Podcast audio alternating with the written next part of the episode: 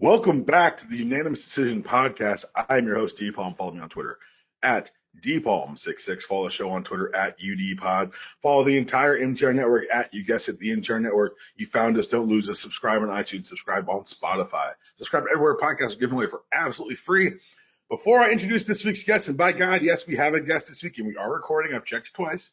Um, I got asked this week, what is your podcast about? And I said sports. And they said, well, what kind of sports? And then I kind of froze because I do adhere to the idea of Stan Lee. Every comic is someone's first comic. You should be able to explain yourself pretty quickly. And I wanted to share that here because I think this show is kind of a hour to hour 15 overview of the week in sports so that when these topics come up in your life, you don't have anyone can drop stats. Anyone can tell you, oh, this guy had so many points this game. I want you to push the conversation. Take what I'm talking about. I, I don't spend that much time with every topic. I know it's not that long of a show because I want to be able to give you guys in and out and like, have get on with your lives. But I, I like to be entertaining and have fun, but also make you think a little bit and also give you a little bit of a escape from like as you look outside and you see the hellscape that is approaching us. This is an hour where you don't have to think about it as much. It's still going to creep into sports, but hopefully I can uh, get your mind off of it. But this week we do have a guest, as I mentioned. This guest is the last guest who you guys didn't hear, but it was a great podcast, trust me. And he's back for three reasons. One, he didn't mock me too hard about not recording last week, so I really do appreciate that. Two, quite frankly, laughs at my jokes. I, I, appreciate that. And three, he's a great conversationalist and he has great thoughts on the things that we're talking about. Aaron from the Unreasonable Frank Fridays Podcast Network. How you doing, man? Hey, what's going on? Um, as a person who has been responsible for about a thousand podcasts, I've lost podcasts in every conceivable fashion. Um, I've had program stop, I've had recording stop, I've had equipment fail, I've had the internet go out. So I'm not anyone losing a podcast is not going to be derided by me in any way, shape, form, or fashion. I've lost podcasts. I've, I've all types of. I, I, could go on. There's a whole episode we could record about fails that I've experienced. So yeah, no, it, it happens and it's perfectly fine. I'm perfectly fine with running it back. I enjoy being on the program. Thank you for having me twice, even though this is once first. You know, numbers numbers do lie occasionally, and this is one of those times. But I do appreciate you coming back on. Um, we're going to talk about, you know, some of the things we talked about last week, but a lot more of new stuff. Uh, I do want to get into your Bengals fandom because I think that's a story that the uh, the people need to hear, and also help you understand college football and how the SEC has treated me my entire lifetime. Before we get into those topics, I want to start in the league no one covers, the WNBA. Um, and I'm not claiming I'm some WNBA stalwart. Again, I was one of those assholes who for years was like I would never watch, and then I watch, and now I'm like, oh, this is better than a lot. It's way better than any college basketball I watch. The only college basketball I watch is women's basketball. Um, I know they're bringing back college basketball in the winter. We'll talk about it in a couple weeks. But there was a story out of the Wubble, which they're calling the WNBA bubble, that could have been covered a lot more. So before the Seattle Storm Minnesota Lynx played their first game one of their semifinal, it was postponed because Seattle Storm had three inconclusive COVID tests from Sunday. Now, if they had come back as positive tests, I don't know what the WNBA would have done. Um, I do know that their testing has been very, very thorough throughout the the experience. That they've had no breakouts and no problems since people have gotten in there. It's one of the really kind of miracles of sport that this has been pulling off this well. But the WNBA didn't equivocate. It didn't negotiate. Once the inconclusive tests were back, it said, "Oh, guess what? We're not playing." We're postponing the open to the best of five series. We're going to see what's going on. And Aaron, I tell you right now, that wasn't covered. And what also wasn't covered was the fact that when they did the final testing, all the tests came back negative. But Aaron, if they'd have come back positive, the shit that would have fallen on this league for no good goddamn reason, it, it makes my skin crawl. The, the story that didn't happen makes me upset, if that makes any sense.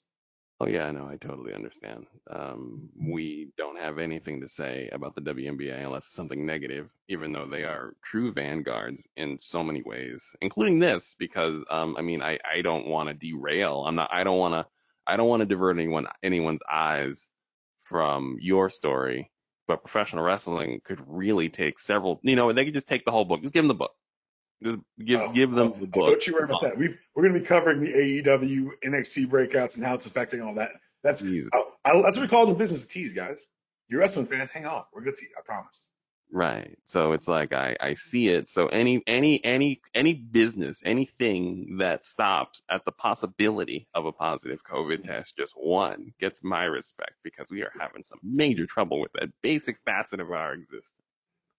It's it's so, and again, this should be focusing on how well it was handled. They saw the inconclusive tests. They said, "Hold on, we're going to stop and ask questions." And I know the pushback's going to be, it's easier to do this for the WNBA because there's less considerations around. And you're probably right.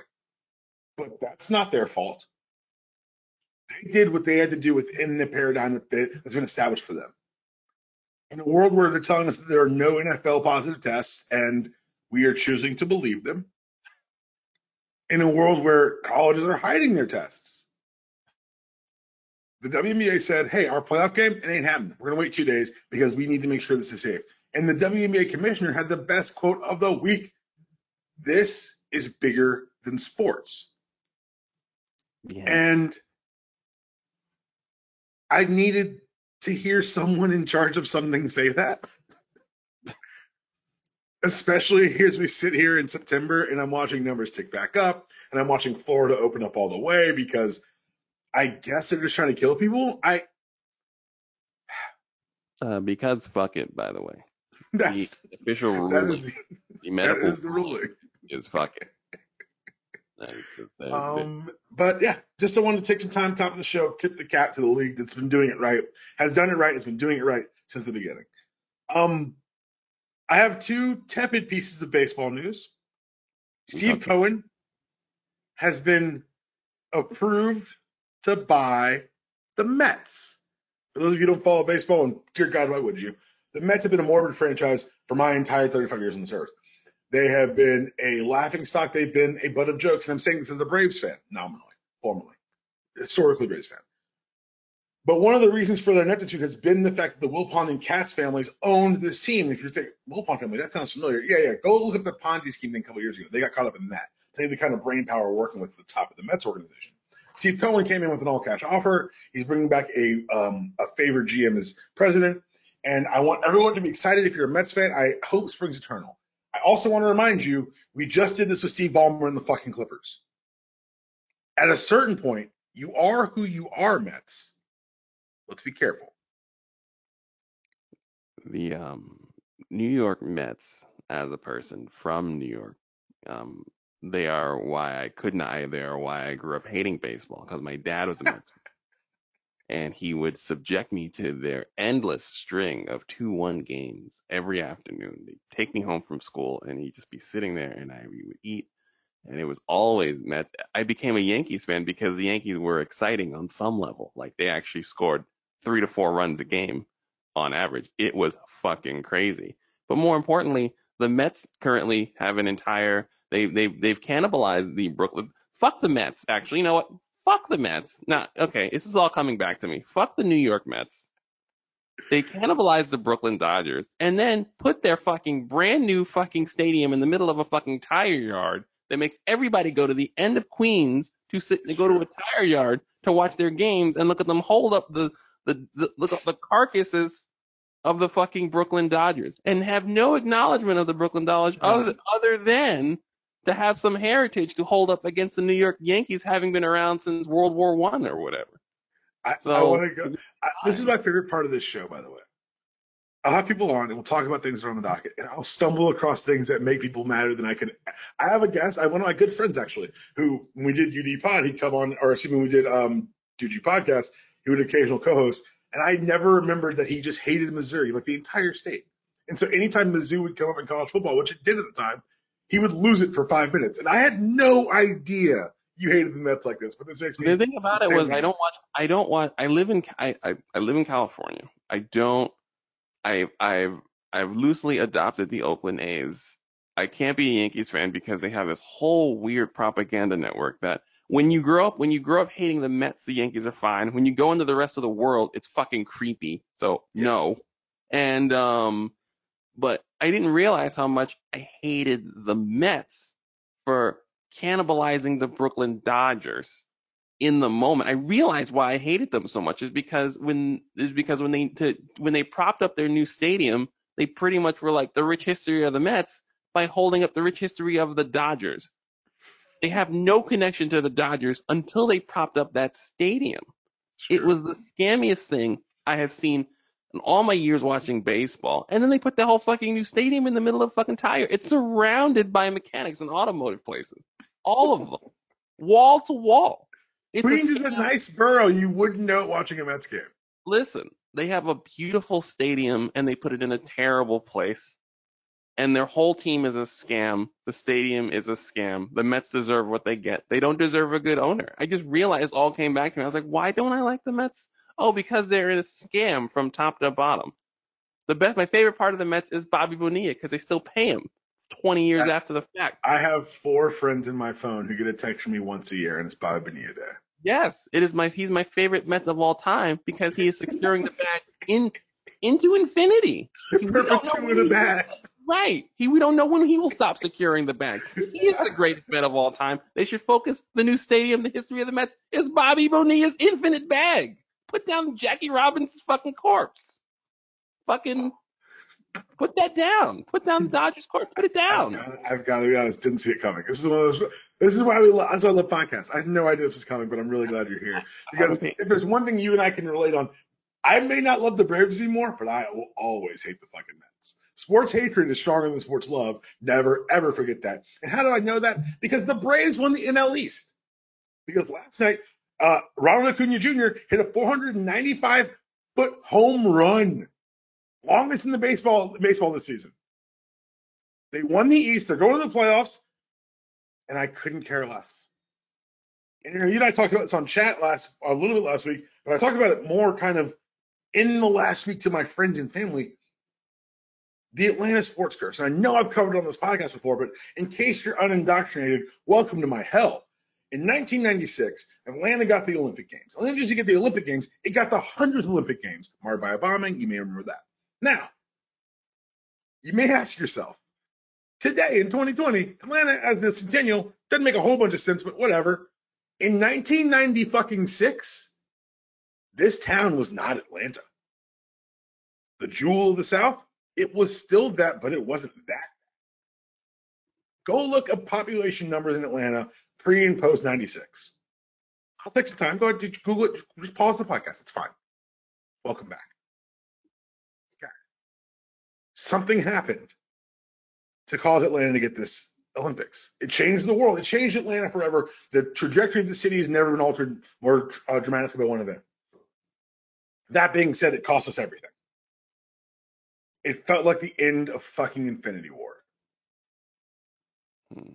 In 1996, the Braves were five out from taking a 3-1 lead in the World Series before Mark Wohlers' Mark Wohlers', excuse me, 2-2 pitch was sent over the left field wall by the Yankees. They lost four in a row to give the Yankees their 23rd World Series title. 99, best team in the NL by a country fucking mile, got swept by the Yankees in the World Series. They were up 6-0 in game four and still fucking lost. that same year, 1999, the Falcons lost Super Bowl 33, 34-19 to the Denver fucking Broncos, who had at their starting running back position Terrell Davis, who went to University of Georgia. Eugene Robinson, the safety, was arrested the night before the game for solicitation of a prostitute. Not noteworthy, you may say. Oh, it's noteworthy because before that day, earlier that day, he'd won the Bart Starr Award given to the NFL player who best exemplifies outstanding character and leadership in the home field and in the community. Oh, yeah, to celebrate. The entire existence of the Atlanta Thrashers. My godfather, whose name I will tell you off air because you know it, um, invited me and my father into his booth to watch the Falcons play the Ravens the day before I left for college to, for New York Columbia University to play college football. That was the preseason game where Michael Vick broke his leg. Later in that tenure, Michael Vick would be arrested for dog fighting. Dog fighting. The infield fly rule in 2012, the 2012 NFC Championship game, the 2012 SEC Championship game. The Atlanta Dreams have been to three NBA WNBA finals, have been swept each time in 2010, 2011, and 2013. 2014, 2015, the Hawks made the Eastern Conference Finals and they had five starters selected the All Star game. They were then swept by LeBron James in the finals, either because LeBron James is LeBron James or because Thabo Sefolosha had his leg broken by the fucking New York Police Department. Bobby Petrino left the Atlanta Falcons organization with a 78 word letter left in the lockers of all of his players. And that's before 28 to 3. Don't stifle it. Laugh. I'm It's not to be mocked. I'm not. I'm not native. I'm so far away from the region. It's not my place to um, have a belly laugh. I didn't even go into all the Georgia shit. That's just Atlanta, not surrounding municipalities. If you're inclined to cheer for Tech, Tech hired a option football coach in the the, the, the 21st goddamn century. and now, after firing that coach five years too late, they can't figure out why it's going to take seven years to turn their program around because been recruiting the scraps of other players. Oh, you know what? The Atlanta Curse is real. I don't care what the the Hawk break. Pick a team. I don't care what the Braves record is going in the playoffs. They will disappoint. I wish that someone like Ronald Acuna Jr., who's hitting home runs and is a legitimate star for this league, would be on a team that would properly showcase his talents. But the plantation system that's always been in place for the Braves continues to exist. When you think of the Braves in the 90s, who do you think of? That white ass pitching staff. Who don't you think of? Fred McGriff, David Justice. You know why? Terry Pendleton. You know why? Because use him and lose him. That was the prof- That was the prospect with all the position players. Pitchers, make them count. And to be fair, those are some pitches to build around. I'm not going to deny that. But you could have paid the bats too. You chose not to. Blocked out what happened. I mean, you were talking about how the Yankees beat the Braves several times. Oh, thank you. I don't think it's what I'm talking about, but I do appreciate you stabbing me in the throat like that. That was, that was nice. That was You were the, the point of your. your Mhm. that was the point. Um, I don't want to give this guy any oxygen, but I have to talk about him because he keeps talking about everything else, and because it's getting a little weird. Not weird, not a little weird, a lot of weird. Colby Covington, MAGA, MAGA Ken, um, UFC fighter, keeps talking, and he keeps saying things that are, I mean, not potentially not not kind of insanely inflammatory and racist. And it's weird to watch it be covered because people are covering it because it's technically news because he is talking and he's calling people out by name, but no one knows who Colby Covington is outside of this shit. And Dana White, speaks with the RNC, friend of old Trumpito, has said we won't muzzle anyone. Aaron, when they told us to stick to sports, they told the world to stick to sports, and ESPN had that internal memo leaked saying no one wants to hear about politics or sports. Have you heard that same crowd speaking out against Colby Covington? Well, no. Well, that's not. Well, well, his his racism isn't political. You see. That's Oh, just- uh, but the thing is, it is because he's not just racist; he's actually like quoting Donald J. Trump. right. He's like in any other in any other environment. I would hope there'd be room for people to say this is just racist, and I hope that maybe maybe not hope. I I would like to think that people's lack of engagement on why this is wrong is because he's expressly quoting the leader of the most racist party in American not not the most racist party, but top five in American history. And I would like to think that. But more and more, I'm thinking that the UFC crowd's just kind of nodding. Oh yeah. Um, funny thing about this is uh, I don't follow UFC. I tr- I tried. You, you don't. No, as- no as soon as soon as I peeked in, I was like, oh shit. And then I had to leave. Like I had just I had a friend who would have everybody to watch fights every weekend. So I would go visit her house and everything. We'd watch, hang out. And then I started to dig and I was like, oh, No, never did. they they let races cook here. Oh. Yeah. And then she Yeah. had to stop watching. See, for me, for, pro- for for for me, UFC is what if pro wrestling was always poorly booked? Because you can't pick the winners, so you end up with guys like DJ Demetrius Johnson who are having to leave because he's not known how to be. There's only one way they can sell a fighter in the UFC. They don't know how to sell anything else, and it's uh, yeah, just watch pro wrestling. Honestly, I think it's more fulfilling. It's slightly less racist, um, but slightly. Um, today the SEC kicks off. We're recording this on Saturday, September 26th, 10:30 in the morning, Eastern Eastern Standard Time, and I'm going to be openly avoiding college football for the first time in my life. Hmm. And last time we talked, and we're going to do this again just for the audience, because I mean, I mean, I'm glad we talked about it, but you asked me about college football and why the South is so crazy about it. You couldn't relate because you're from New York, and how could you relate? All you Don't have is uh-huh. have- Columbia and Fordham. Shout out to We don't- Lions. We don't have man. Our college our college sports scene Watch it. is is Watch it. it. New, listen, New York college sports scene is shot. It is. We don't. We don't. We don't we don't have the space. We don't like, i'm from the city. Maybe if you're up in if, if you're up in like rochester you might have something brewing there. I'm from the five boroughs. We don't have shit. We don't. We had liu um made the ncaa tournament when i was a child. That was the we had st john's St. John's for all the yeah, the Red Storm. Yeah. Right, and they were up in Queens, and in Brooklyn, LIU had made the NCAA tournament on the back of like Charles Jones twenty some odd years ago, and that was the peak of um, Brooklyn collegiate sports excellence in my entire life, and probably until I'm dead. I think that was it. I don't know how. Fordham had, Fordham had one a squad in the Bronx for like the mid 2010s, but yeah, you're right. Right. Yeah, it's not pretty. I, I know what it is. It's fine. But the reason I, I, that college football is so big in the South is because for years they wouldn't give the Southern states pro teams. Call it racism because we know who lives in these states. Call it classism. Call it just whatever you want to call it. They didn't do it. Think about the Falcons. I, I'm a Falcons fan. Falcons started in '66. It's a relatively young team, not as young as like the Jaguars and the Panthers, which I don't know why we're still expanding. But you know what I'm saying? Like it's, it's regional, regional animal here. Um, it's always super interesting to me because I think the Saints are 67, 68. And so generationally, the ties that you guys have to like the Mets and the Yankees, we don't have that. All we've got is all we've got is these tiny towns, these dots on a map. They wouldn't be dots there wasn't a school there. I wouldn't know where Athens, Georgia was if I hadn't been there just to watch football and get uproariously drunk in their glorious bars. I wouldn't know that.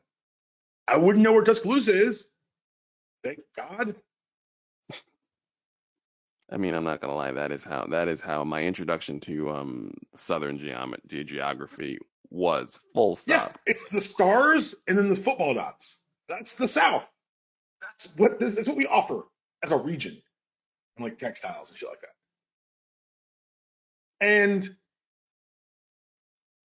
for so long, so much of these, not just tiny cities, tiny towns, but entire regions, passion and love and identification was to excellence on the gridiron. And you say, oh, historically, look, there wasn't that much excellence. Great. Talk to me post segregation, post desegregation. Things changed because the town could stay home. If you're from Atlanta, you can go to Athens, you can go to Gainesville and be a 10 hour drive from mom at all times. Clemson. And so when a school like Oklahoma says we've got to invest in this school to re-establish the passion of Oklahomans post Dust Bowl, we've got to invest in this football team so there's something to be proud of. When I look at go look at LSU's books, they are literally propped up by the Louisiana state government. They operate at a loss every year, and the government's like, mm, what if we just cut you a big ass check to keep that Tiger Stadium full? Go Tiger! They do it, and they're doing it in the midst of so University of Houston has scheduled three openers this year. They have yet to play a fucking football game. Wait, what? COVID Oh man. breakouts for them, other teams. They have not taken the field. The Big Ten says they're coming back, and everyone's super excited. Which, by the way, we've been making fun of the Big Ten in college football for legitimately 20 years. You gonna get hyped for Illinois Northwestern? Bullshit. And who are the teams clamoring in that conference to come back? Ohio State makes sense. Nebraska. The fuck year you think this is, Nebraska? Is it 1997? Y'all running the speed option? No. then why the fuck do you want to play? So you can win four games in a season where it might be acceptable? Because four and seven is about what Nebraska's done since I've turned second drive. Scott Frost left UCF.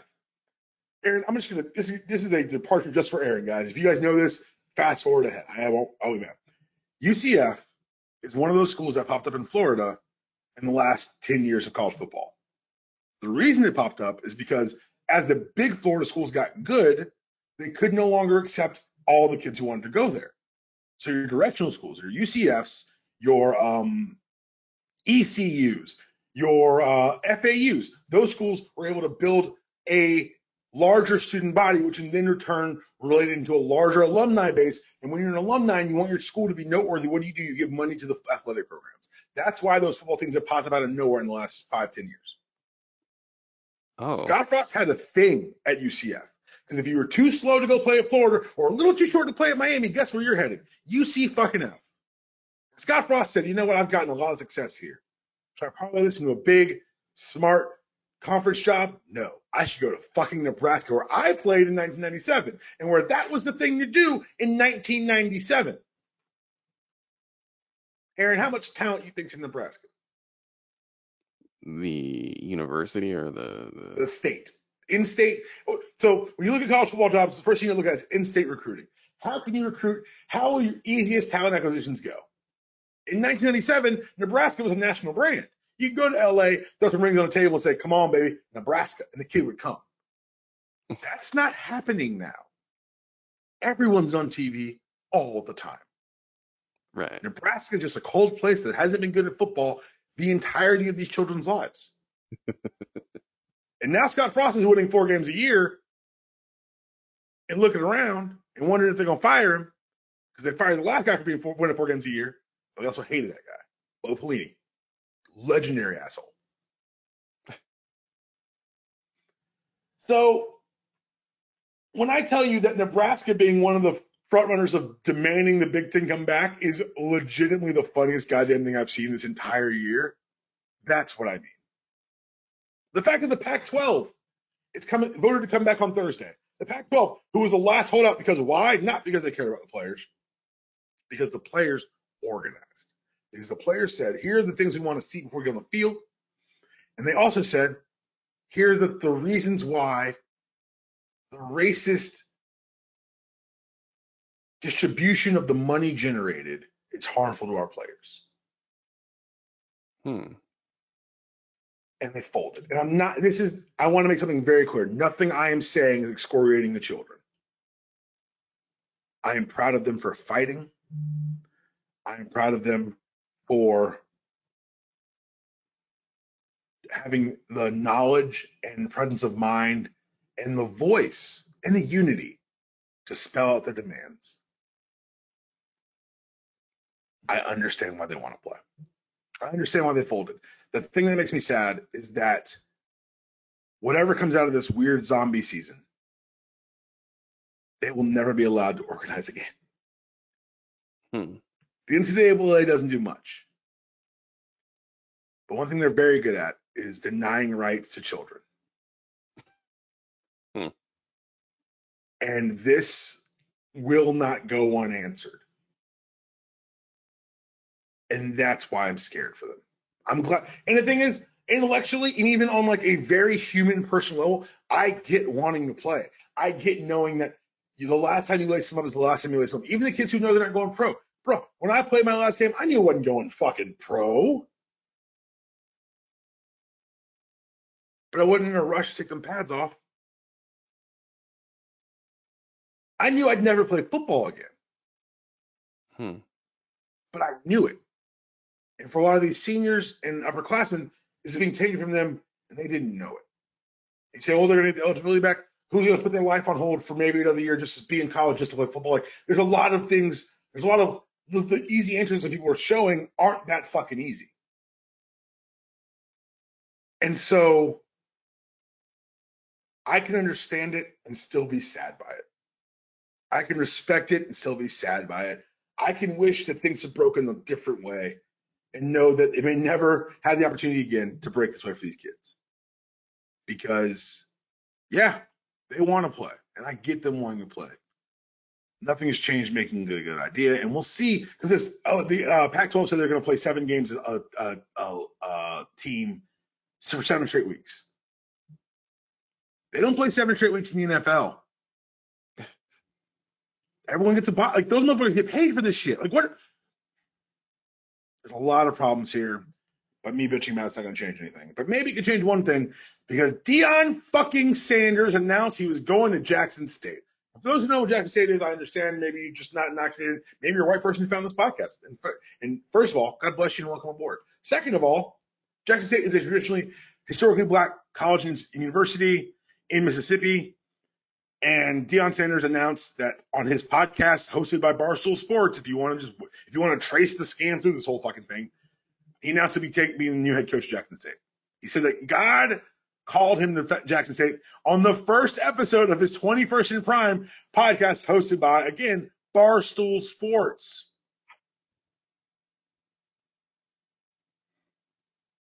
I'm not on its face saying it's a, okay, I am. It's a bad thing. And people are to say, oh, well, you know, going to bring more eyeballs to Jackson State. When? In a season that's already been canceled? Do you think Deion Sanders is going to not just living rooms, but to those living rooms to recruit players. Because make no mistake, there will be no large spat of four and five star athletes clamoring to play at Jackson State because there are institutional hurdles in place that Deion Sanders ain't about to help them overcome. They're not getting better facilities because Deion Sanders. Maybe Dave Portnoy will cut a check. Hey, Barstool Sports at El Presidente. I know a place you could send some of that money. You keep losing gambling and day trading. But this is why I think this is not about Deion Sanders, not about, excuse me, the kids at Jackson State. In my opinion, and prove me wrong, Neon Deion. I think it's about Deion. Deion's been open about wanting to have a big time college job. And if he's going into this job helping to get that job, that's not what happens at HBCUs. You don't make the leap to major college football. It just doesn't happen. The one case I could think of, he broke a lot of laws to do it, and he was a white guy. Hmm. For Jackson State, I get I get why they agree to this. I just I, I'm concerned because I think you and I've actually I told you about the Prime Prep Academy, right? No. Oh, oh. Well, for Aaron and for those who don't know, a few years ago, Deion Sanders started a grouping of charter schools in Texas. 2012, Prime Prep Academy. Initial enrollment was more than 1,100 students. They had campuses in Oak Cliff, Dallas, and Fort Worth. The establishment was the goal to give every child a free laptop. In 2014, Ron Price, the superintendent of the schools, turned over documents to the school district office alleging that hundreds of laptops had been stolen from Prime Prep.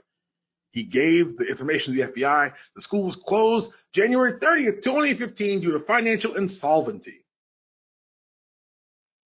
I'm not going to tell you exactly what happened here. I would say please Google this. In 2013, Deion Sanders pressured co-founder D.L. Wallace, a local minister, out of leadership of the schools over accusations of fraud and assault. Then Deion was fired from the head coach position. Deion Sanders was fired from the head coach position. Deion Sanders was fired from the head coach position at Prime Prep Academy. They never followed established policies. They were constantly in local news for failing to do anything. The lowest performing elementary school in North Texas. In July 2014, it was announced that the Texas Education Agency was going to revoke the school's charter with the for inconsistencies with not schooling, but with the National School Lunch Program.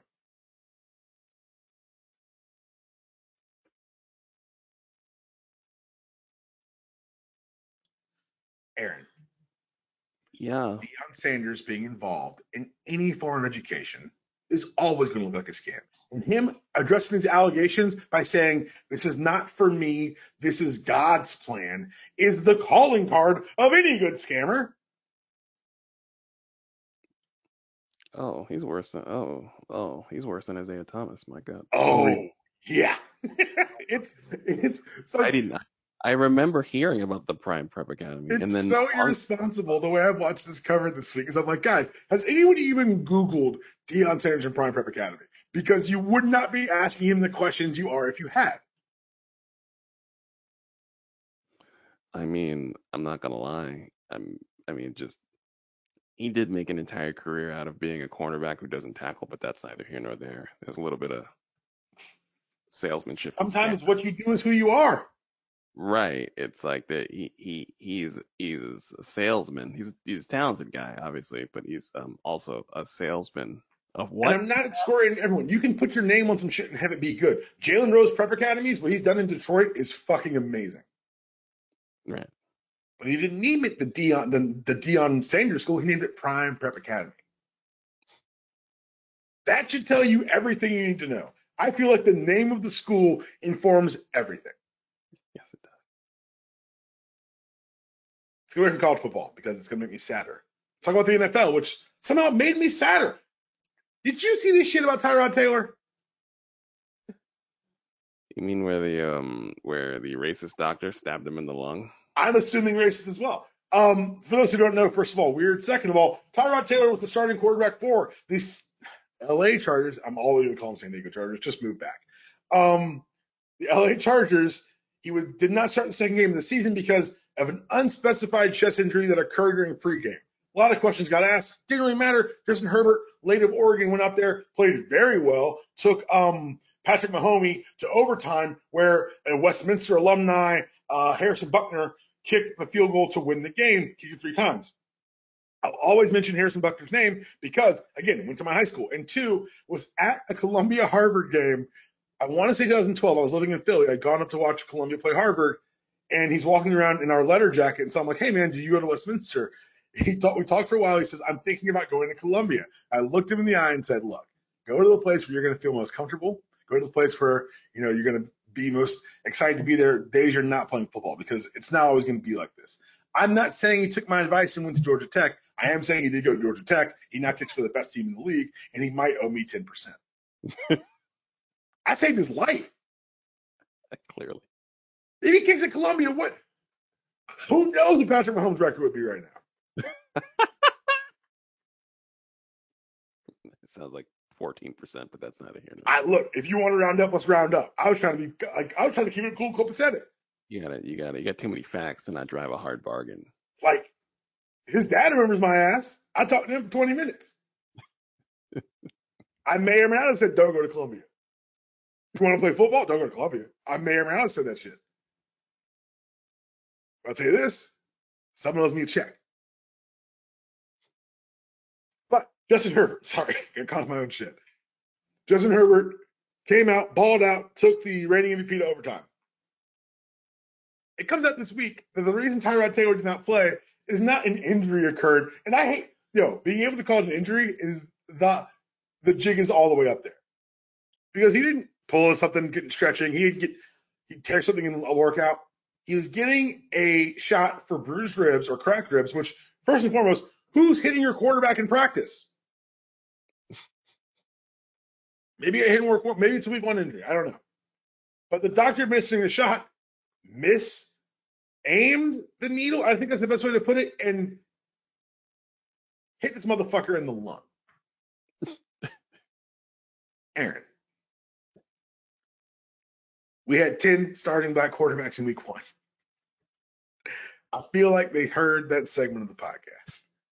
I, like, fuck your dreams. I don't care what anyone says is racially motivated. The same way I blame.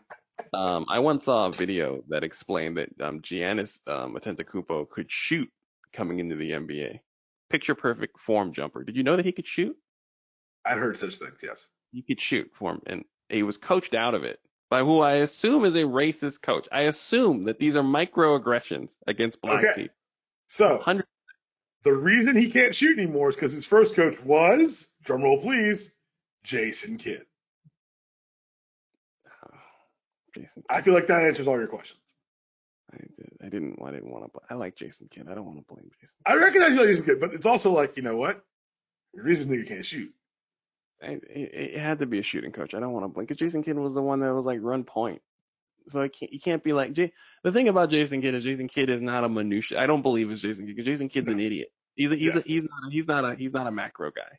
He will he is a he is um he is um he is uh he does not he does not think about the details. There is no way. I'd like to blame whoever the shooter. There was like one or two shooting coaches a mannequin that shoot like a mannequin. All I know is that when I was a kid, they called him Ason Kidd because he didn't have no J. He developed a shot late in life, but damn it, he always had no shoot motherfucker in my eyes. I'll tell you Oh, I, that. oh, I remember. Listen, I remember. but I you're remember- right. I'm just saying it's a it's a micro it's a micro. That's all I'm saying. I think I don't care what that guy says. That person was fucking around and stabbed one of our black quarterbacks in the lung, which I don't even understand how that even works.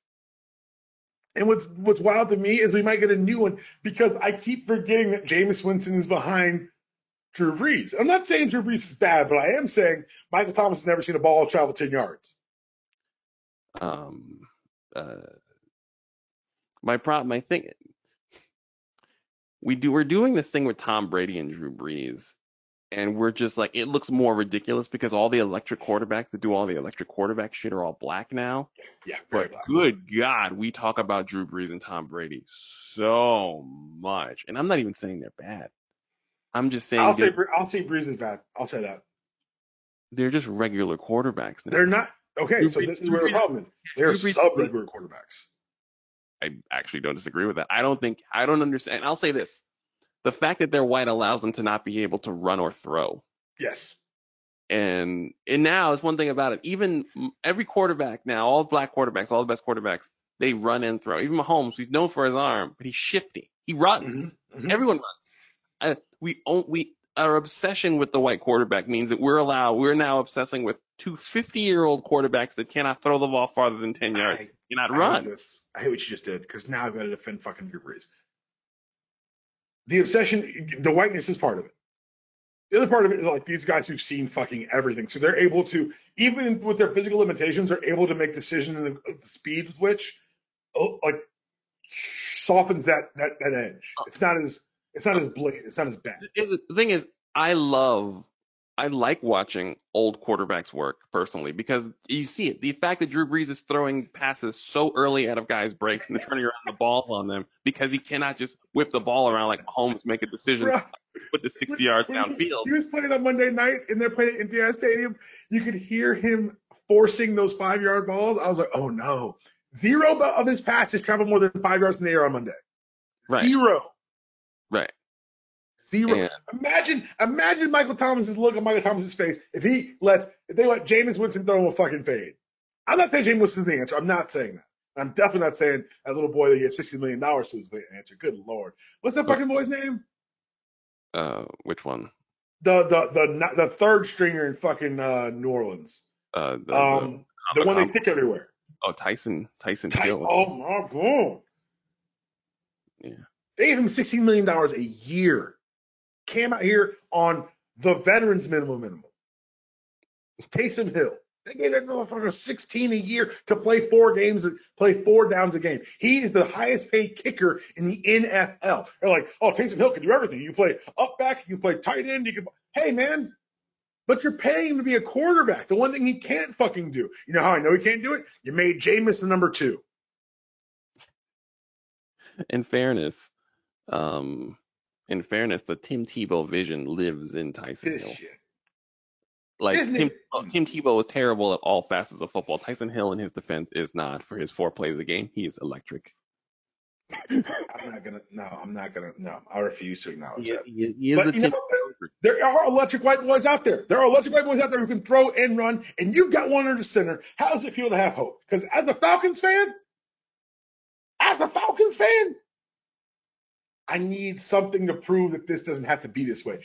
The Falcons have all the pieces, motherfucker. Every fucking piece. And I've got Dirk Koetter, who I hate professionally. I think he is a very bad offensive coordinator. He's proven me wrong the last two games, but I don't think it's to fucking last. He's out here carrying water for Mike Smith and this. Or, oh, I'm now flashing back to an old co- coach. Excuse me, Dan Quinn and his fucking roster of malcontent co- coaches who don't know how to coach a fucking onside kick. And I got the offensive coordinator saying it's not their fucking fault. He scored 49 fucking. Mm. He scored 39 points. It's a it's a coaching fail when you um, score 49 points without. And it's, an, and, it's, and it's an organizational fail when the offensive coordinator who did his fucking job is covering for everyone else. Right. When the owner says there was a miscommunication, and then the head coach pushes back on the owner in public. You should be glad your key card works.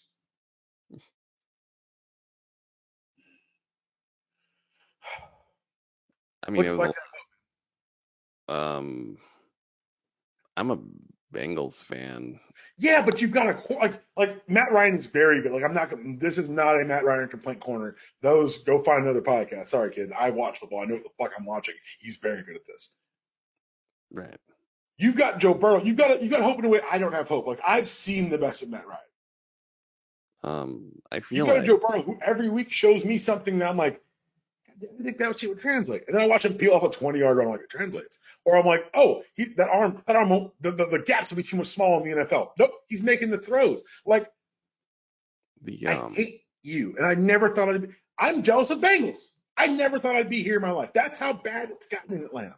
the problem the problem when people say because I've heard people say that, and the thing about the Bengals is they run their team in a unique way. It's almost like someone's watching a funny YouTube tutorial about managing an NFL team. The Bengals do this thing where they will sign, they will have like say, if the Bengals have a talented um, defensive line across the board, they will sign one player and let other three go without attempting to re-sign them. If they have You guys talented have held Geno Atkins. You guys have held Geno Atkins hostage for years. Right. And we refused to. We sent. We did not sign anyone around him. We let everyone around him go without attempting to sign them, and then sign him to a max deal. We. In, in your um, defense, it seemed like he's drawing. I watched. So Geno's a bulldog, obviously. right. So I watch him with a special level of care and concern. I'm always. I, I I'm very very defensive of bulldogs in the NFL, and Geno's one of the ones where I'm like, he has no help, but he might not need it. like I feel like if there was one more guy on that defense in the front, we talk about him the same way we talk about um Aaron Donald. The um. We would. Um. But the Bengals do this thing where they will have a talented position group. They will have a talented group. Um. And they will then sign one player from that group and then let the other players go, completely ruining the dynamic of the group. And they'll do this every season. Remember, um, remember Marvin Jones? Yeah, He plays for the Lions now. yeah. Remember how I don't know, I don't, I really cannot understand how good he looked next to AJ Green. He's Uh, AJ Motherfucker, I'd look great next to AJ Green. Right. But he looked uniquely great to, next to AJ Green, and they let him go. For the record, they didn't try to re-sign him. When he wound up on the Lions, they didn't try to re-sign him. They let him go. They let him walk. That's what the Bengals do. They'll sign one wide receiver to a lot of money, and then won't try to sign the other receiver. They're not going to try and like have two contracts or try to keep the offense together. They sign one one good player and then use whatever they give in the draft to to support that player. Is So- your GM also Thomas Dimitroff? As what? I feel like I'm hearing a lot of Atlanta things coming out of what you're saying right now. Here's I, I would like the Bengals don't keep teams together. Um, the Bengals don't. The Bengals are a very strange franchise. We don't try to maintain continuity. We sign one grid. We we keep one great player, and then we do not build around that player. We just try to draft around that player, which means that every year is a crapshoot. Which is why that five years that five year window where we it was the greatest Bengals team of all time, by the way. That five year window that Yes. closed like it's a close like the season before last. Uh, we just got lucky in the draft. But we've been doing it. We we lowball everyone on the team. We pick one guy, him money. Don't attempt to sign any other players and roll the dice with the draft. That's not how you do football. So yes, no, it's I appreciate you. We're not going. Joe Burrows is not going to have an offensive line unless we get lucky. He's only going to have one receiver unless AJ Green walks. And if he gets another receiver, we're going to have that one receiver. I, I, I, there's no, there I is was, no, I was trying. I was trying to be helpful, man. I didn't realize. I- there's, no- there's the way the Bengals operate is unique to the Bengals. And it means that there will be no hope, even in our brightest shining moment. there was a period of time, there were three seasons where the Bengals were the top four talent, talented teams in the NFL, and you wouldn't know it because they're the Bengals. That was that was Marvin Lewis. I thought that's a whole other. I think that's a longer, sadder discussion about Marvin They- Lewis. They right, they kept some things. They kept they, they we doubled down, tripled down, quadrupled down on Marvin Lewis.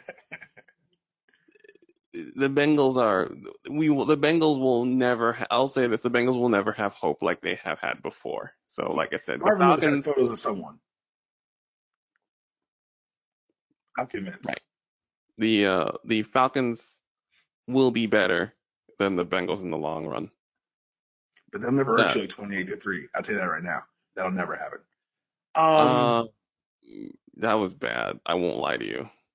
That was that was I don't I don't even make fun because I'm a Warriors fan and we blew that 3-1 lead to LeBron's team.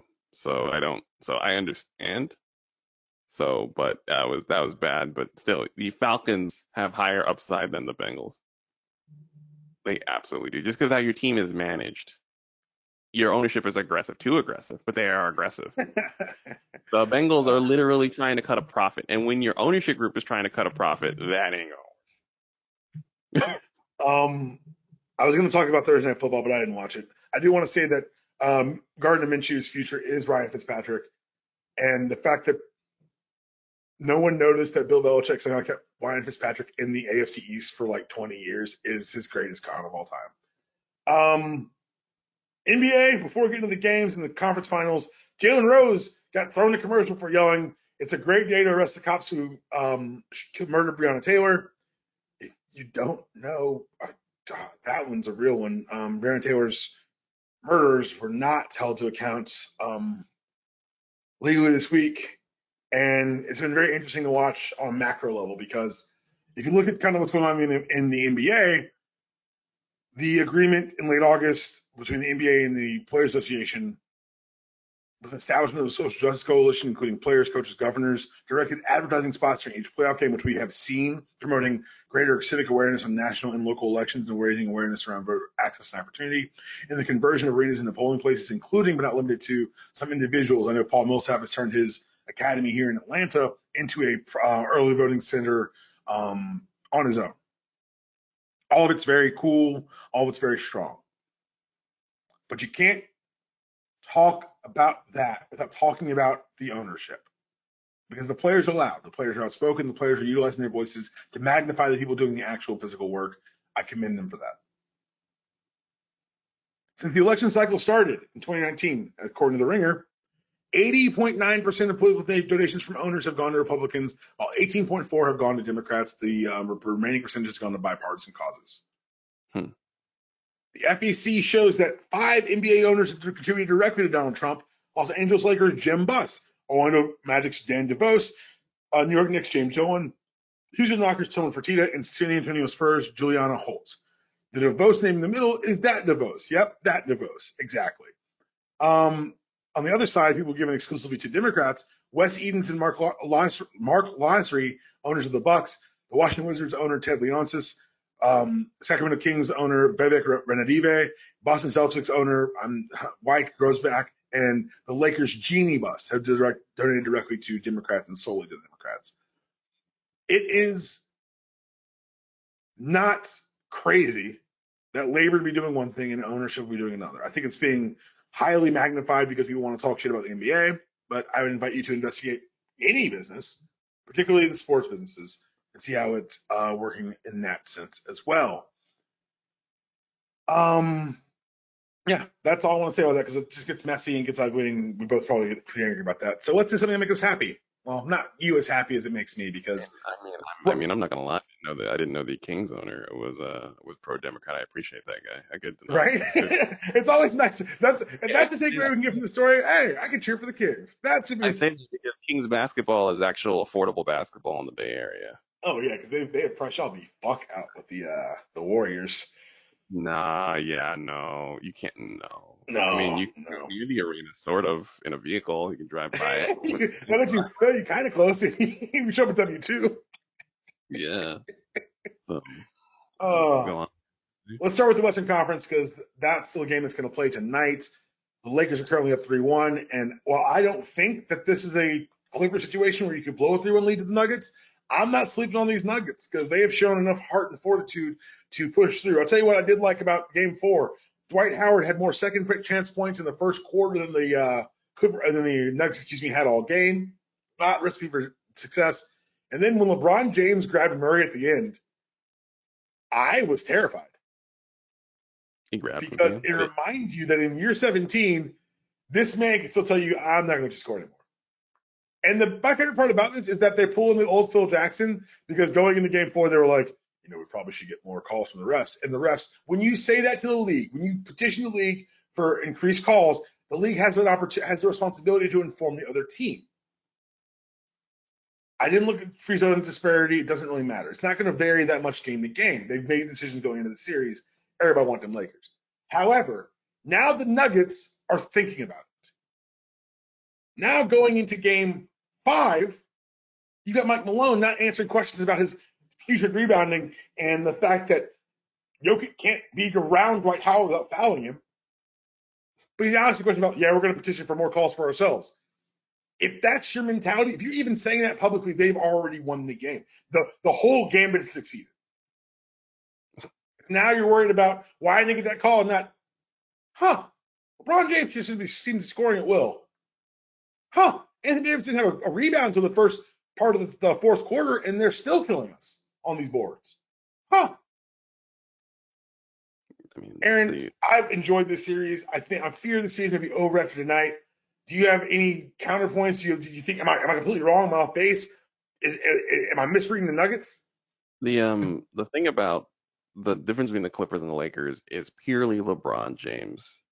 LeBron James just simply um, knows when to approach the basketball game a different way. Um, the Clippers look the Clippers the game got away from the Clippers, and because the Clippers um, the, their heads of state are Doc Rivers, who lets every game get away from Kawhi Leonard, who is just not that guy, and playoff P Paul George the game literally got away from them every time and ran off with them, and they could. It happened every time because they didn't have the leadership. The leadership, like I said, comes from Lou Williams and Patrick Beverley and stuff. That's not an assorted uh, Morris twin, and that's not that's not a good way to um, hold off an extremely talented team that's confident in its abilities at all times. Uh, LeBron is a little different.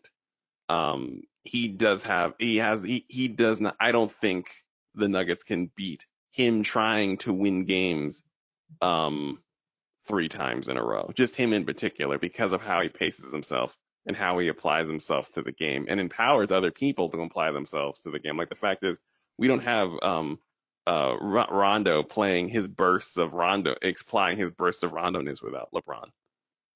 And Anthony Davis definitely gets injured this series without, because a handful of time, and I hate to say this, but Anthony Davis aside from being injury prone, just tends he he had a habit. Like I, I love watching him play, but there mm-hmm. are a few times this series playoffs where he would have missed a game if he was playing on the Pelicans still.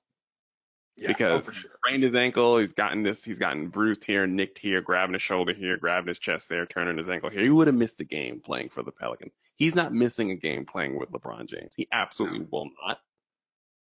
And as a result, he's being kept steady so there are two whole ass players and contributions that they're getting, aside from the actual contributions of the best player of all time. Um, I don't think the Nuggets can deal with that level of manipulation three times in a row. They didn't have to. They were playing the Jazz, which is the Jazz, and then they played the Clippers, which apparently are the Clippers. They will and, uh, always uh, be the Clippers, and that's the important. Always, always be, and especially they're going to be the Clippers for the next four or five seasons because they traded all the draft picks. But that's neither here nor there. The, and they can't uh, resign. Yo, it is a player option after next year. They can both leave and just leave Doc with like, here you go, bud. Welcome back. Here's Pat Bev and Lou Williams. See what you. Two years older, Pat Bev. Oh, oh. Just the dumbest timeline. I mean, I understand Kawhi Leonard had to hold him hostage for Paul George, but then what is Kawhi Leonard seeing? What is everyone doing? What does everyone see in Paul George? This is a total derailment, but I'm fascinated by how we've been watching a player. Like I mentioned it last time, his entire offense is contested jump shots. It has yes. been since he broke his leg, like you mentioned. Yes. But I don't understand how this is a thing. He's not a primary ball handler. He's not a passer. He's not getting to the rim. And you can fuck him up. You can get him off his game relatively easily.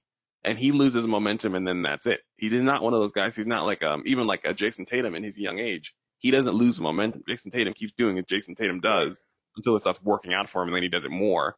Paul George can get fucked up Yes. by like the second quarter and never return to the game Never recovers. and never I think, recover. I think it's part is that something that you know I kind of tout LeBron for being able to take emotion somewhat out of his decision making. I think Kawhi went through the list of the people on his phone who he liked. Um, Kawhi was like, "Yo, like I like Paul. We have the same game, and neither one of us can create for anyone else. But let's put them on the same team and see what happens without a point guard." Eastern Conference last night, the the Celtics staved off elimination in a very impressive game, beating the Heat. Uh, Tyler Herro didn't do any heroic shit, but I gotta say this: I think that the Heat are the better team. Excuse me, the, the Celtics are a better team, but that the Heat will play harder. If that makes any sense. Like when when the Celtics are going, it's a wrap. Like I think that you can. The Celtics can run the Heat off the floor. The Heat cannot run the Celtics off the floor. If that makes any sense. Um, I think the um, more electric individual talent is on the Celtics, but I think the Heat have a better team, and also they have a better team that plays and that plays the mismatch better. Like I Mm. think Bam Adebayo is what breaks the Celtics because they can't find anyone. They can't find anyone to play against them except I think Grant Williams. No one can play against them, and I think it's like the teams are even enough with this one critical mismatch and the only way they can compensate is if, um, like I said, the, the Celtics go up and they scored like 40 points in a quarter yesterday. Forty-one. They scored 40. Yeah, exactly. had So like, 17 in that quarter too. right. And like, and if you look at the Heat, the Heat didn't play particularly bad. The Celtics just scored 40 and a quarter, which is There's nothing you really do about that. is nothing you do about that, right? You know what I mean? Like if you look at this, the Heat played the game the Heat always play, except the Celtics went supernova. And you can't get mad at that until they start manufacturing that over and over again. You really can't, you know, there's nothing the Heat have to change except hope that the Celtics don't score 40 and a quarter again. And Right. if they, And I think I think I think it's gonna be really interesting because as long as the league gets the Lakers, they can be fine with whatever happens in the East. Because if you get LeBron Heat, let's go. But if you get LeBron Celtics, if you the Lakers Celtics, it's just like the historical matchup. But LeBron Heat still plays because Pat Riley's still pissed. You know that. right, Jimmy Butler is Patrick Beverley with talent, which is amazing. right. Because like if you put that mentality in someone who's good at basketball, you get a top ten NBA player, and that's what you got in Jimmy in, in Jimmy buckets. Also, Jimmy, Jimmy, Jimmy Butler's a top five heel in Oh, the last oh, 10, 15 years oh. of the NBA. Like I've never like back to the NWO music. Right. Like he is like he is full heel. Like he can come out with the suit and the title under his arm when he wins the title because he is Playing it like a guitar. right. And he he's I, I I will say I want LeBron to win because he feeds black babies all the time. But Always. uh I but if the Heat were to win, I actually I don't really mind anyway. I, I realize this now. I I really don't care who wins what. I um love I like Kemba Walker because Kemba Walker is the last great New York basketball product prospect to get into the NBA and be good. Sure. He's the last one. So it's like and so yeah, I, I root for Kemba and LeBron feeds black babies. And I want the Heat to win because the Heat are just so angry at everything. that heat mentality is just fury. It's I- just fury, and I support it at every length of their endeavor. Before we get out of here, let's talk a little wrestling. We lost Road Warrior Hawk this week. Oh. And this is your reminder that wrestlers wage age weird because when he did his um like return run with Heidenreich, I guess in the mid 2000s, he was the same age Shelton Benjamin is right now. Really? Yeah, he was 44 during that run. Shelton Benjamin's 40. Oh, yeah, he is 44, right? but it's interesting because you and I talk a lot about tag team wrestling. We're both big fans of the art of tag team wrestling. And the Road Warriors are one of those acts that were designed not to break up. And they were designed to continue to be, and that's why they were so, they bounced from company to company because as an anachronism, you were designing tag teams to break them up to build a single star. They came from the territory, they're like, no, we're just the act. We are the LOD slash Road Warriors. Where are you to book us? Because we're to, we're to work stiff as shit. We're probably going to hurt one of your lower, your enhancement talent. But you're going to, we're going to pop the crowd. We're going to sell some merch. We're going to sell some shitty shoulder pads and call it a day. And Oh, go ahead. I'm not. I'm. I, it's a it's a slight aside, but I'm thinking about like legendary, like the legendary tag teams and stuff. Legendary wrestlers got over because they worked stiff and didn't put anybody else over in such a legendary amount of time that it's, It's like every other- NWA tag team that ever held the belt. The Steiners, the Brainbusters, the fucking Horsemen. Like, if you held the belts in NWA, you hurt someone. you didn't put anybody else over for such an Incredible... No, you might put someone over, but in the process, you probably hurt someone on the way up. Like you, you definitely had a doomsday device go wrong, or like the Steiner screwdriver, which is still the scariest move I've ever seen performed live. Um, for those who don't know what that is, Scott Steiner picks you up in a fucking vertical suplex and then drops you in a tombstone pile driver. It is so many things can go wrong. Oh, so Oh, many things. I remember that move. Oh, dear. It's so bad. Oh, but then you look at like the current world of tag team wrestling, and there's a slight resurgence in this, but by and large, you're designed to get someone over. Even my favorite tag team of all time, which was designed not to do this, ended up doing it because Harlem Heat, at a certain point, Booker T was undeniable. Well, the problem with Stevie Ray was really, truly, well and truly god awful.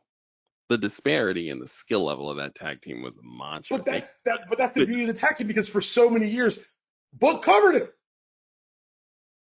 Book was the worker, Stevie was the hot tag, Booker was the finish. Come in, um, go be a house of fire, and then take a powder on the outside after ta- the last tag. That was the, You know- the formula. you know what it is? Um, I think because, like I said, back in the day, legendary acts won over a lot. So you could go over a lot of guys. Now wrestling is booked a little more evenly. Too So, evenly. right. Um, it could be argued, but what happens now is, uh, wrestlers are now, when you win, it looks harder to do so. So you, if you have a one man tag team, it looks really, really weird for you to go over on a real tag team. True. Like Harlem Heat in 2020 would look ridiculous going up against even like, like Jurassic Express and winning. So you know what I mean? me. But right.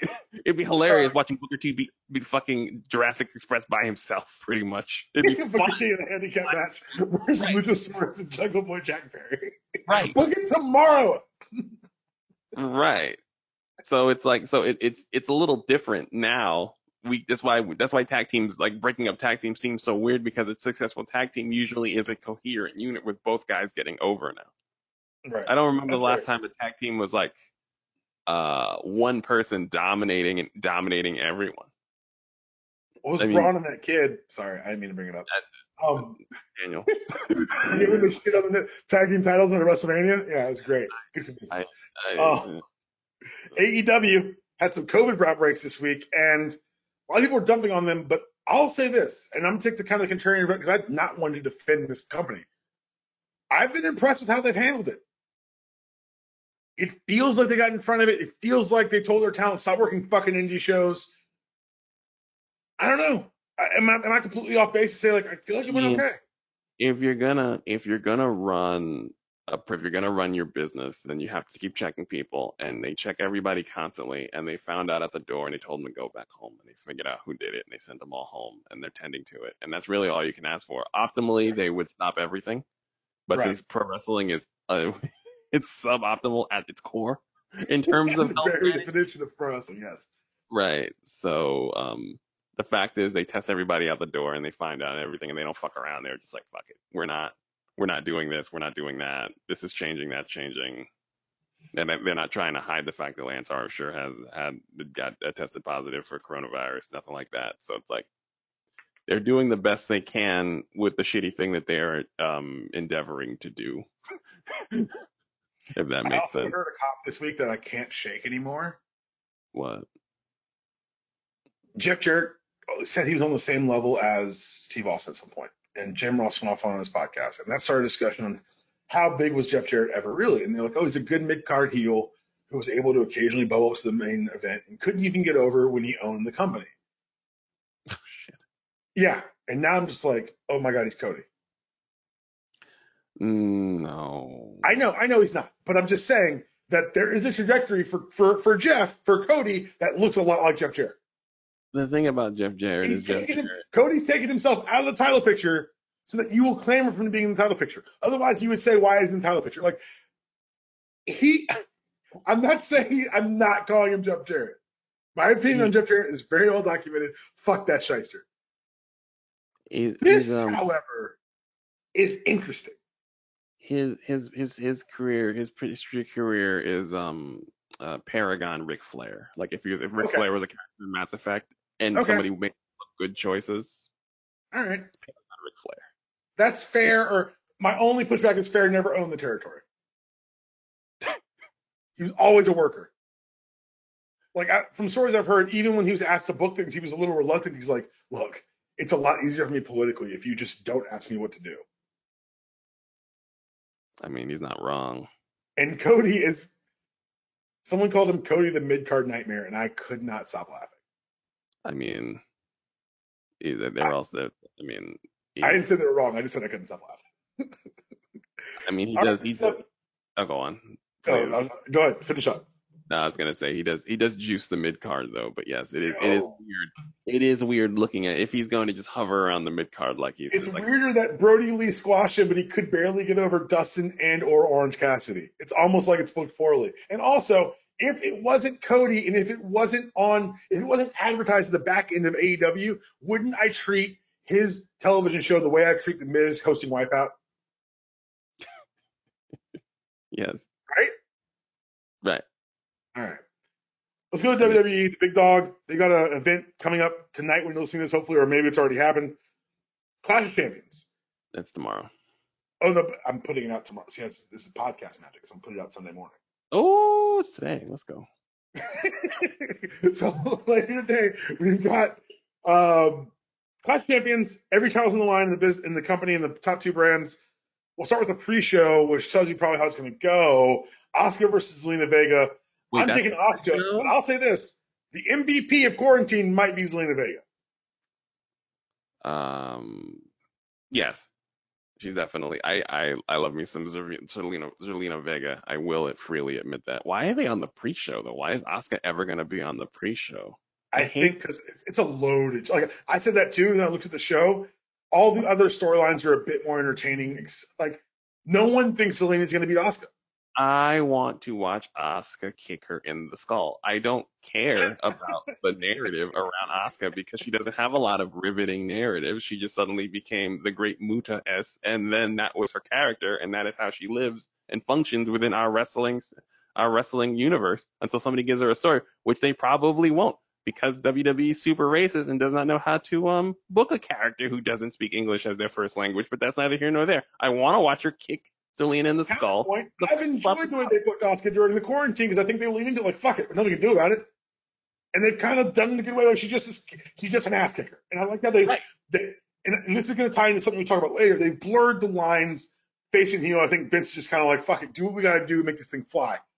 And Asuka and with the Kabuki Warrior, she floated between face and heel. Here she's clearly the face, but she, her character hasn't really changed. And so I think you're right. I think it's going to be interesting to watch her kick Zelina Vega in the head a bunch. We'll go to the main card, singles match. Representing the Hurt Business, Bobby Lashley taking on Apollo Crews. Give me Lashley. This is a weird. This is a weird card because I'm thinking a lot. I'm taking a lot of chalk here, but I, I'd say Lashley goes over on this. It's better to keep that group strong Uh, headed into Survivor Series.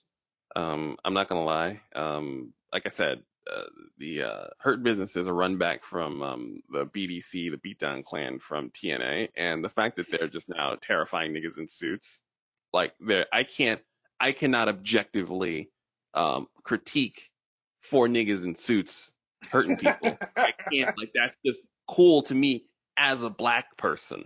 I like that aesthetic. So the fact that right. So I don't know. Like just those they they I can't.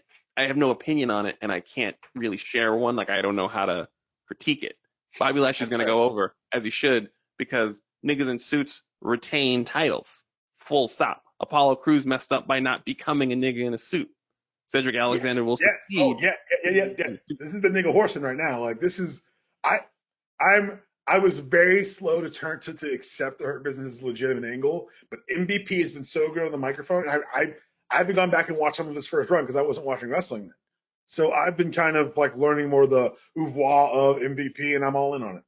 Next up, Okay. Bobby, uh, excuse me, the Street Profits defending against Andrade and Angel Garza. I think they're taking Zelina away from those two, which means mid card hell for those two, which means Street Profits retain. Yes, that's good. The Street Profits versus um Handsome Latin Men. Six. How many times have they wrestled? Too many. Yeah. So it's a, I'm not. Um, it's cool. Speaking of Um, wrestling too many times, the triple threat match, ladder match for the IC title, a triple threat you watched on television on Friday. Jeff Hardy, AJ Styles, Sami Zayn, a match I legitimately would am super excited for because that's three talents in a match. It's going to be very interesting to see how they use it. I'm Jeff- taking Sami Zayn because I like Sami Zayn. I like Sami Zayn. AJ's gonna win. Jeff Hardy worries me. He looks like Mickey Rourke in that wrestling movie. I forgot the name of it. The wrestler. Yeah, the, the wrestler. Yeah. He looks like he looks like Mickey Rourke. The level of fatigue Jeff Hardy carries with him every match, every time he comes out, it reminds me of Mickey Rourke and the wrestler. And I just, I just want him to stop. I understand he, bumps, doesn't he have to. bumps so much for being as old as he But- is. He bumps, but also he bumps heavy. He bumps like he re- he comes out. He comes out like flat. He wrestles. He bumps heavy, and he just looks like he's just throwing himself around out there. And I'm just like. I want to know Jeff Hardy's pre-match stretch routine because I feel like he's stretching while he's in the first opening of the match. I feel like he's like loosening hammies. He's like, okay, I feel like, did you even know you were about to wrestle, Jeff? That's he he looks so he looks so tired from All being. Hardy that I just want him to get like I want him to get the Matt Hardy AEW run where he's his own DLC pack as his gimmick and just doesn't wrestle as much. And we just spend all of our energy respecting the fact that Jeff Hardy's been Jeff Hardy for 25 years. Amen. I would that. love that just so he could stop bumping. Cesaro and Shinsuke are taking on Lucha House Party for the SmackDown tag titles. I think they are retain because I just don't care about this match. I, I can't make myself care. It's gonna be fun because those are those are two guys who are good bases for the flippy dudes, but we'll see. But that's not on the free show, which is sure. Touche. Uh, Nia Jax, Shayna Baszler are defending their women's tag team championship against an actual tag team in the Riot Squad. So this is pretty obviously sending us to Nia Jax versus Shayna Baszler, right? I just hope Nia Jax doesn't hurt anyone. I'm sorry. That's a standard answer. wrestled- she wrestled- Bayley is defending her SmackDown title against Nikki Cross. I've got Nikki Cross in an upset because the Bayley Sasha program does not need a belt, and you can you can pivot Nikki into Nikki versus Alexa. Um, it can go a lot of different ways. Um, I have a feeling that I can see Sasha helping Bayley because she wants Bayley. Oh, You know, that's you're. Oh, that, that's a, that'd be a great like face move there. That's good. Literally disqualify the round and end the match and then stare down Bayley and then leave because the I'm taking your belt, not her, not anyone No one else is taking your belt. Ooh, that's a, You safe because I'm going to hurt you very badly. let's get Aaron the pin here. That's a pretty good booking move right there. Um, so I that's oh, I, I I'm aghast. McIntyre versus Orton will close the show, but we're ta- talking about that one last. It's an ambulance match for the WWE Championship. The rumor is they're taking the title off Drew to give Randy his 14th run. You protect him by doing an ambulance match. I would like Drew to see Drew retain it, but I understand why they might. The rumor is after the Thunderdome run is up, they're going to be traveling again. Do you think Drew McIntyre retains? uh, no, they can put it on Randy. Sad. But it's I mean, true. he's doing- And you know it's not sad because Randy's bringing that fucking fire this year. Yeah, Normally, yeah, I'm like lukewarm on the Randy run. Give me a Randy run. Let's go. Uh, Randy Randy Orton's doing some good work in the ring. He's doing some primo acting. He's doing he's he's he's he's he's hitting all the buttons right now. For a guy who can coast and has coasted, he is not coasting, and he is very good. So they Locked in Randy's terrifying, and you're reminded why he's very good at professional wrestling. the, he is so Speaking he of people so who are very good at professional wrestling, holy shit, Jay Uso, get yourself over, kid. He delivered a promo on SmackDown that made me legitimately think that he thinks he has a chance. And then, dog, Roman's Roman's screaming at him, holding the belt. You could never support this family. right. It's going to be so violent. And I think that pretty obviously we're getting Roman Rocket Mania. Yeah, he's going to um he's gonna be. I mean, uh, having um Paul Heyman refer to him as the tribal chief. dog, I sit at the ta- I sit at the front of the table with this family. Like you are doing, and what's going to happen? This is just deep on fantasy booking. He he beats Jay so bad he can't continue. It's a ref stoppage match, and then you don't see Jay again until the month of Mania, or maybe at Rex Rumble. Rock, Roman stare down, and the Usos back the Rock. I'm here for it. I'm 100% here for it. Aaron, man, thank you for coming on and actually being recorded this time. I really do appreciate you um, excusing my idiocy, and I hope to have you back sooner than later. Will you tell everyone where they can find all of your, you know, internet goodness? Well, I'm happy to be here. I love being on the program, and it's not idiocy. This shit goes down. If anyone makes fun of you, they clearly were not recording enough podcasts, and that's on them. Fuck off. I'll take that. I'll say that. Deepom won't say it. I'll say it. Fuck off. Thank you. Man, I do appreciate it. That was your show, guys. We're going to be back on the middle of the week. I'm trying to figure out how this new schedule is going to go because not doing college football is a weird place for me to be. It's a weird place for me to format the program, but we're going to make it work. That was your show. There is no outro. See you guys when we see you.